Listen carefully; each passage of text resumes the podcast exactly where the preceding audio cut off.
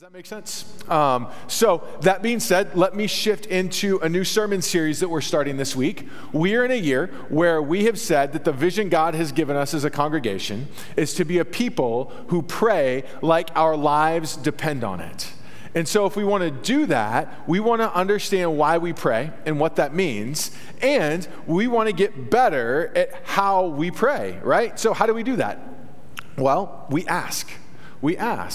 And just like us, the disciples of Jesus asked him, Lord, teach us how to pray. And when you read the text, we're going to be in the book of Luke this week, and next week, and the week after that, and the week after that, really for the next 6. We're going to be in the book of Luke, and we'll see that the disciples come to Jesus and say, Lord, teach us to pray like John's disciples did.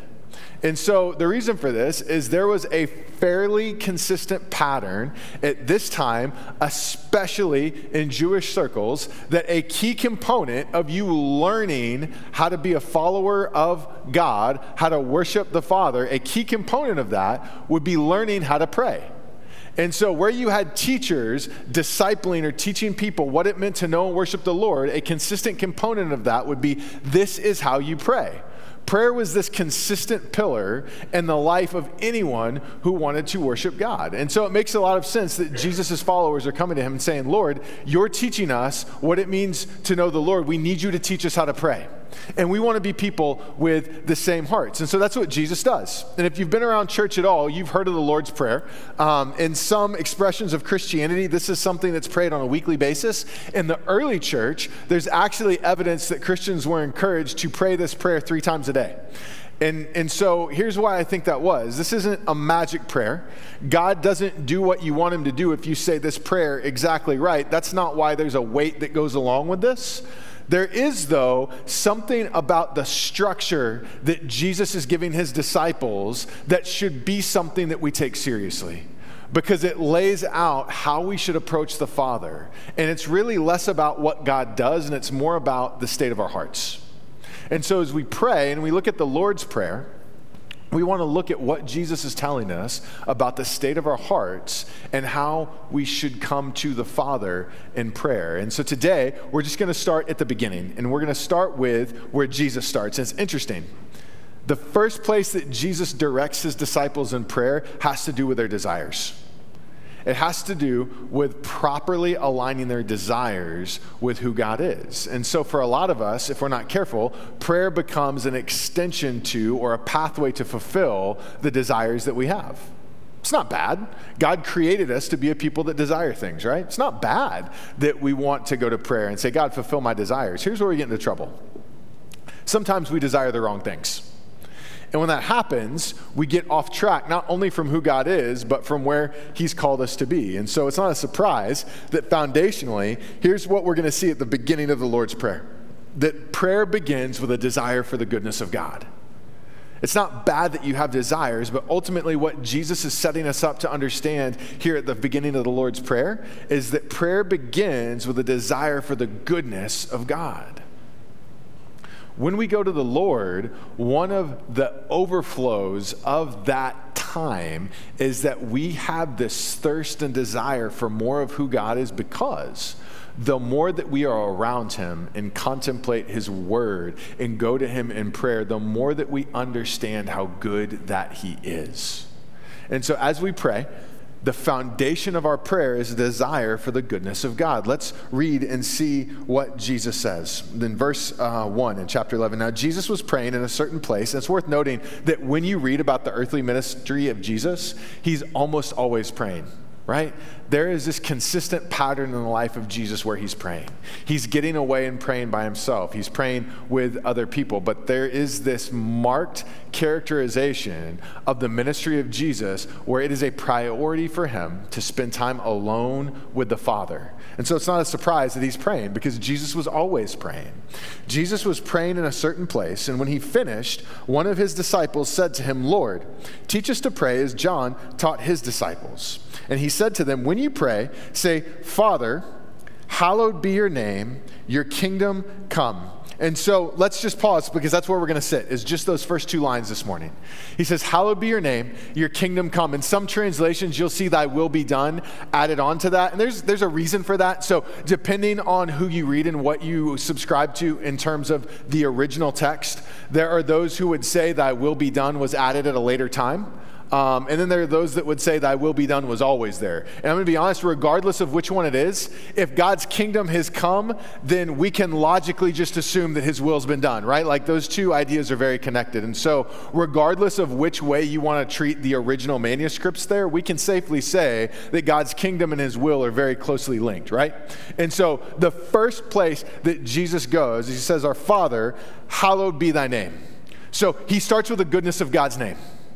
The beginning of our prayer should start with a desire for the goodness of God's name. That doesn't mean that it's fun to say. That's not the idea that he's communicating here. The idea that he's communicating is that when we desire the goodness of God's name, there is this connection, especially in Eastern thought, between names and character. So the name of God wasn't just an identifying way of referring to him. It was an extension and an understanding of who he was.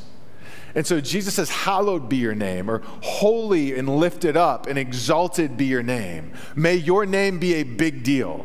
May you be the primary place that we look to be awed, that we look to for trust, that we see as sovereign over creation. And what's interesting is you have this picture of God's power, but before that you have a picture of God's intimate presence, because he starts with our Father. And it's a very casual, intimate way of saying our Father. So he's inviting his disciples into this understanding of the goodness of God, that we have the name of God as a God who is a Father that is close to us, that loves us and wants good things for us. And we have a Father who is unbelievably holy and worthy of worship and adoration. So when we pray, the reason that we start this way is it because it centers us in the goodness of God's name or his character. That's actually the first point that we have here. I think there's a slide in there somewhere. And so when we pray, we see the goodness of God's name, of his person, of his character. And my question is, do we pray for that? So when we examine how we pray, when we go to the Lord in prayer, do we start with aligning ourselves with a desire for the goodness of his person? Culturally, as a church, as the church, we have sort of this, I don't even know the name for it, desire, longing for, vision or picture of going back to a time when culture really gets the name of God and worships him, right? We want to see God lifted up culturally. And I don't think that's bad necessarily, but I don't know if the best place to start and how we pray for God's name to be hallowed is in culture. I think it's fine if you want to pray that. I just don't know that it's the best place to start. I think maybe the best place to start is that God's name would be hallowed in our hearts first. Because when we go to the Lord in prayer, one of the ways that God meets us is he exposes where we're at in light of his goodness and grace.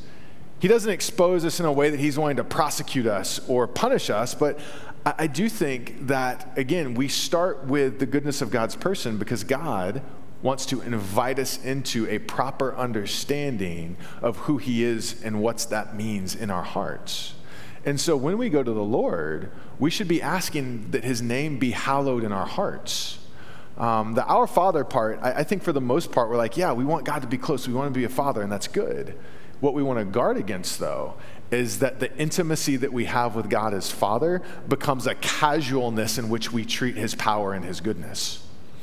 And so what is hallowed in your heart? What are those spaces in your heart where there are ideas, people, concepts that are hallowed and holy, that you lift up and that you worship and that you consider ultimate? Is it the person of God, or are there maybe other places that you find yourself creating hallowed figures that you lift up? Where God's name isn't hallowed, where he's not exalted and worshiped in our hearts on a regular basis, we drift away from trusting and understanding his goodness. We turn God into an employee, or we turn him into an abstract concept or a lender of last resort. Like, God, I've got nowhere else to go, which, listen, it's not bad to go to God when you have nowhere else to go. But we don't want to forget that he's more than that. We don't want to forget that he's the creator of the universe, that he, by his very nature, rightly demands to be worshiped and valued above anything and everything else because of who he is. And we get windows of that in here, right? So when we sing, when we celebrate communion, when we pray together, we get these windows of what it looks like to hallow and worship the name of God. So we want that to carry over into our hearts. And we can't actively do that on our own. We can't just, I'm going to try really hard to hallow God, that we need him. We need him to help us do that. And so when we pray, it makes sense that we start by asking God for his name to be hallowed, that he would lift his name up and give us a proper understanding of his greatness. Before we do anything else, God invites us to frame him properly. When we properly understand who God is, then we can properly understand what he desires for us. If we think that God is not really that powerful, if we think that God's not really that holy or worthy, then it's going to change how we come to him, right? We're not going to see him as a God who truly wants what's best for us. We're not going to see him as a God who can really provide for us. We're not going to see him as a God who deeply loves us if we don't hallow his name for who he is. So are you asking God to lift his name up in your heart? Are you asking God to move in you so that you have a habit and a reflex of desiring to see him worshiped and made much of? It's not always our first reflex with him, right? But when we slow down, when we enter the presence of the Father and we ask him to show us who he is, it gives us this perspective of what it means to be able to come into the presence of our Creator who loves us and simply enjoy him. And so when you pray, we start by asking God to give us the desire for the goodness of his person. It is good that God's holy. It is good that God is sovereign. It is good that God is in control. Because of who he is, God's sovereignty and holiness ends in what is best for us. Our joy and our salvation and our ability to simply reflect his goodness and worship him. It's all rooted in the goodness of his person. So God as Father should be hallowed in our hearts. So when we pray, it's an opportunity for us to be reminded that we need God to continue to show us who he is, and we need God to continue to help us to hallow, worship, and revere him. Look at what he says right after. He says, hallowed be your name. He says, your kingdom come. Maybe your will be done, right? Like, we can talk about that, but let's just start with your kingdom come, because this is key. This is the goodness of God's design. Do we long for the goodness of God's design? See, when we talk about God's kingdom, there's really two elements of God's kingdom that commentators and theologians want to talk about. There's the kingdom that's right now, and then there's the kingdom that's not yet. And Jesus talks a lot about the kingdom of God, and he talks about it in a similar way. There's the kingdom of God expanding on earth through the church. That's as we share the gospel with people who don't know Jesus, as we love our neighbors as ourselves, as we serve our community, as we come together and worship him and grow in maturity in our faith. There's the kingdom of God right now, but there's this greater coming kingdom. When Jesus comes back and ushers in this era of eternity that we look forward to as believers as the apex of creation. We're reminded that God's design for humanity doesn't end here on earth. God's ultimate plan for us is not that Jesus died on the cross for our sins so we could be upright religious people who cultivate a really good civilization and then die and fade into nothing.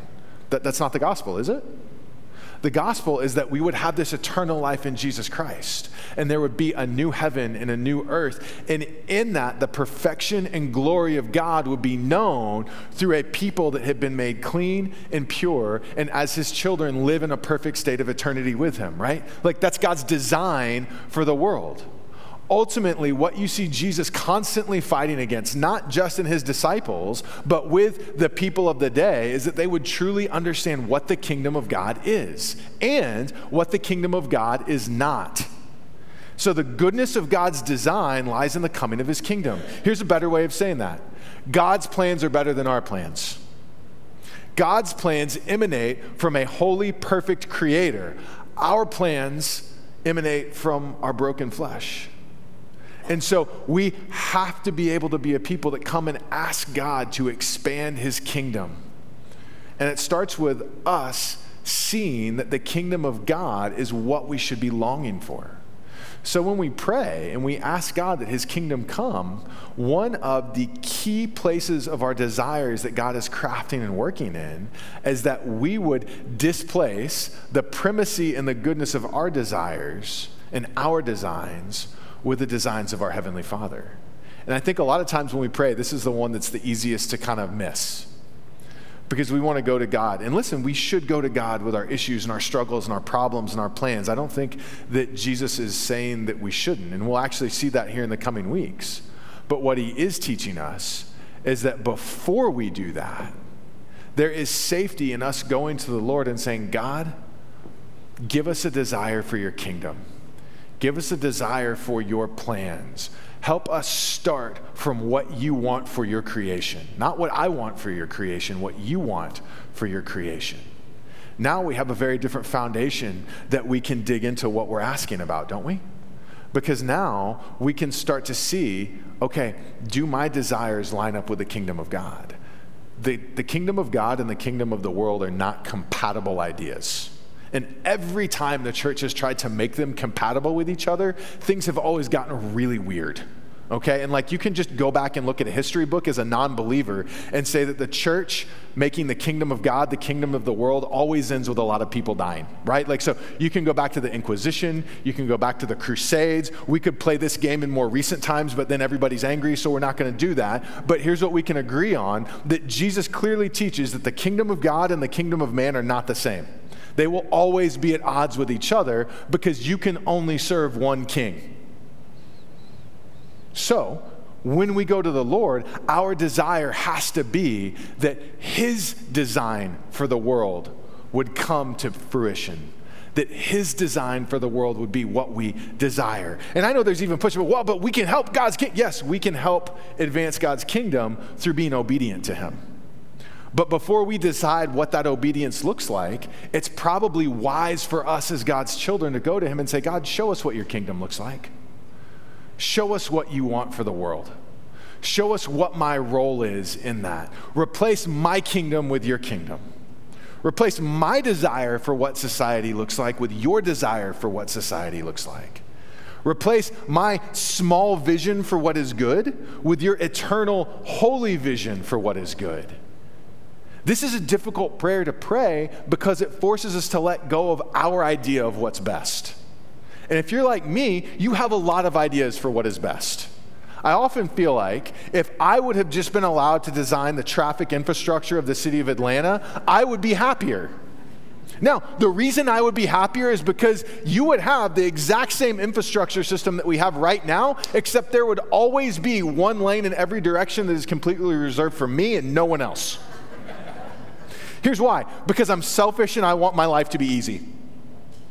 Just a little peek into my heart as an only child. I just want my life to be easy, okay? And on some level, we all carry a little bit of that into us when we go to God with our plans. There's just something in us that has this reflex of, God, pray for my comfort and my will.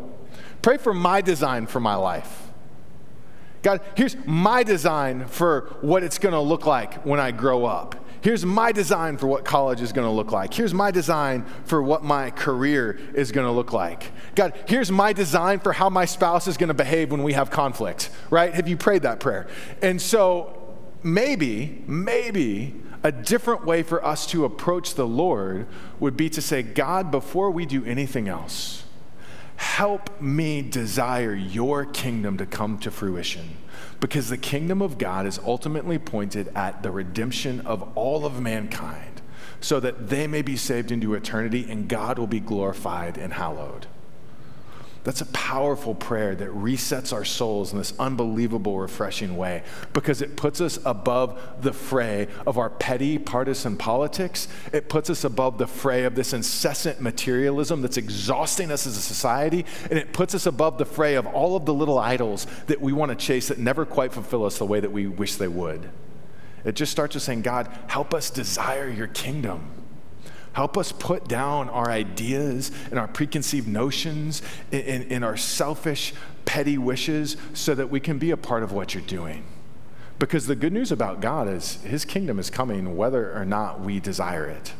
It's just happening because he's sovereign.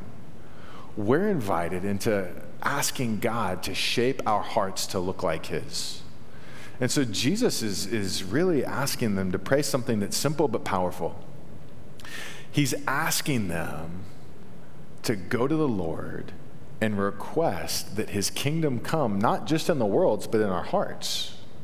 Again, it's got to start with us. Is God's kingdom the primary desire in my heart, or is it Nick's kingdom that's the primary desire of my heart? So one of the ways that we can stop is that when we pray, we begin by just going to the Lord and saying, God, point me to you as king. Take me off the throne. God, help me to trust that your way is better. Here's the last one. And like I said, depending on your text, this is either in there or it's implied, but it's the goodness of his will.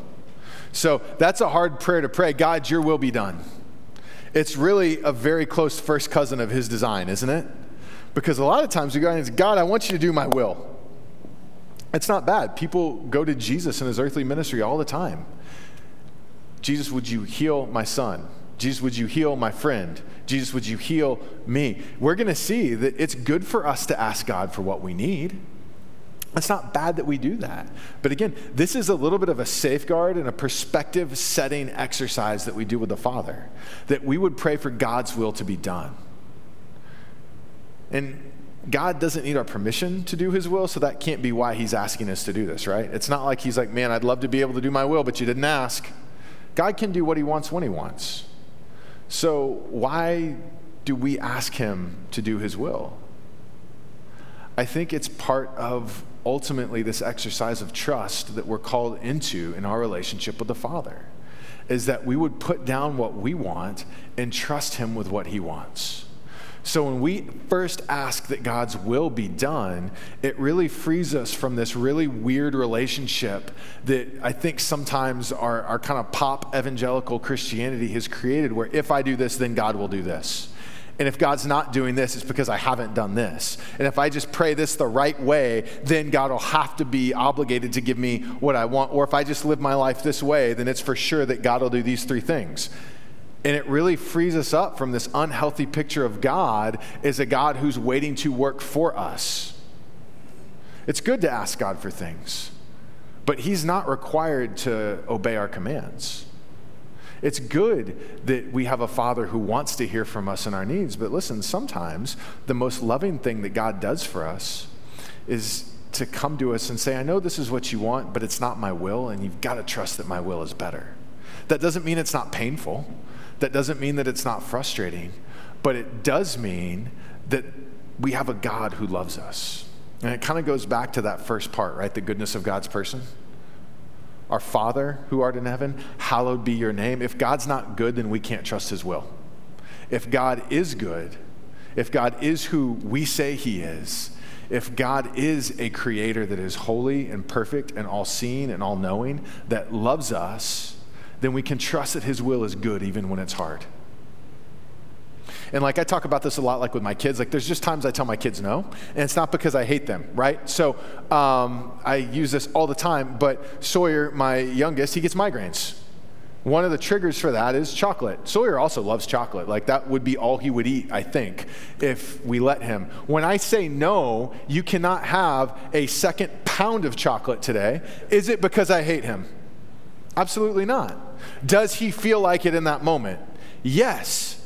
Is there a reason that I am saying, let's not do that? Yeah, absolutely. Why? Because my will for him is for his good. And so when we pray, when we start by opening our hands and saying, God, your will be done, it's not just an exercise of trust. It's a recognition that the will of God is the best thing for our lives. So here's the good news. How do we figure that out? How do I know the will of God? He's given us some tools. Like we have his word, we have his spirit, we have his people. But above all of that, we're asking him to do his will and show us his will. Like we have a God who wants to be asked. It's not up to us to figure this out on our own, or to white knuckle this, or like, sacrifice a chicken and look at how the blood pool. Oh, God wants me to go left today. Like that's not what we have to do. I don't know if that's how you sacrifice a chicken. I'm just making stuff up there, okay? So if that's wrong, like, I'm sorry. It was just kind of popped into my head. We can ask the Lord to show us his will. We can ask God to help us desire the goodness of his name above the goodness of the world. We can ask God to show us the goodness of his kingdom. Ultimately, we can ask God to change the desires of our heart. Scripture says we don't have because we don't ask. And I wonder when it comes to our desires, if sometimes we don't take God up on his offer to ask for help. Because we'll figure it out. I'll change my desires. If I read my Bible enough, I'll change my desires. If I just serve enough, that'll change my desires. It's good to read your Bible. It's good to serve. But your external actions are not enough to change your desires. God's Spirit changes our desires. And we have access to the Holy Spirit indwelling in us because of the death and resurrection of Jesus Christ. God's Son, who lived a perfect life on earth, died on the cross for our sins and took the punishment that we deserve, rose from the grave 3 days later and ascended into heaven, where he sits at the right hand of the Father, and one day he's coming back to usher in God's eternal kingdom. It is because of that we are transformed. It's because of that God changes and works in us. It's because of that we desire the things of God. And so if you're wrestling with your desires, you're like, man, I just wish that I desired the kingdom more. Man, I wish I desired the goodness of God more. A good starting place is to ask God to change your heart and give you those desires. It starts with putting your faith in Jesus. And as we follow him, as God matures us in our faith, God begins to replace our smaller desires with greater desires. Just do we think to ask? Do we structure our prayer time in a way that we begin by hungering for the goodness of God? Because we have a God that wants to reflect that goodness upon us. We have a God that desires that we would want more of him, that we would want more of his kingdom, and that we would want more of his will. I don't know that that's always one of the first things that we ask for, because we're busy with the right now. And the right now is important to God too. It is. We'll talk about that throughout this time. But listen, before we get to the right now, God wants to call us to something greater. He wants to call us to the forever. And so as we examine our hearts this week, as we go to our Father in prayer, I wonder if it wouldn't be worthwhile to follow the instructions of Jesus and start by desiring the goodness of God. And it's an exercise of trust, and I know it's scary, but it's good. And so this week, as we pray, I think Scripture is calling us to be a people that truly prays and asks God to give us a deeper desire for him. A deeper desire that he would be worshiped and held above everything else in our hearts. Maybe a deeper desire for his eternal kingdom. Even if we don't get anything out of that right now today, materially. And a deeper desire that his will would be done in our lives and through our lives. And this is difficult, right? Like, we're not perfect at this, but the good news is we don't have to be, because we have a Savior through whom God has shown us his grace. And so as we prepare our hearts to respond to the truth of God in worship and to continue to hallow his name corporately, we have this opportunity to root that celebration in a reminder of what Jesus did on the cross, which is what allows us to come to God in the first place. And so as we prepare our hearts to celebrate communion today, let's be mindful of what we're asking the Lord for. Let's be a people that this week humbly but earnestly ask God to give us a desire for more of him and his kingdom, and to take away the desires that we have for our kingdom. God, we thank you for, God, we just thank you that you love us. God, we ask that you would make this more than just an exercise of religious familiarity, but that we would truly desire you. God, remove the desires we have for the things of the world and for these, cheap temporary fixes to the deep problems that sin has caused in our hearts, and replace them with a desire for your goodness and your holiness. God, replace them with a desire to see your kingdom come and your plan for the world take shape. Help us to experience your grace through what you've done on the cross, and to be a people that grow in our love for you. It's in Jesus' name we pray. Amen.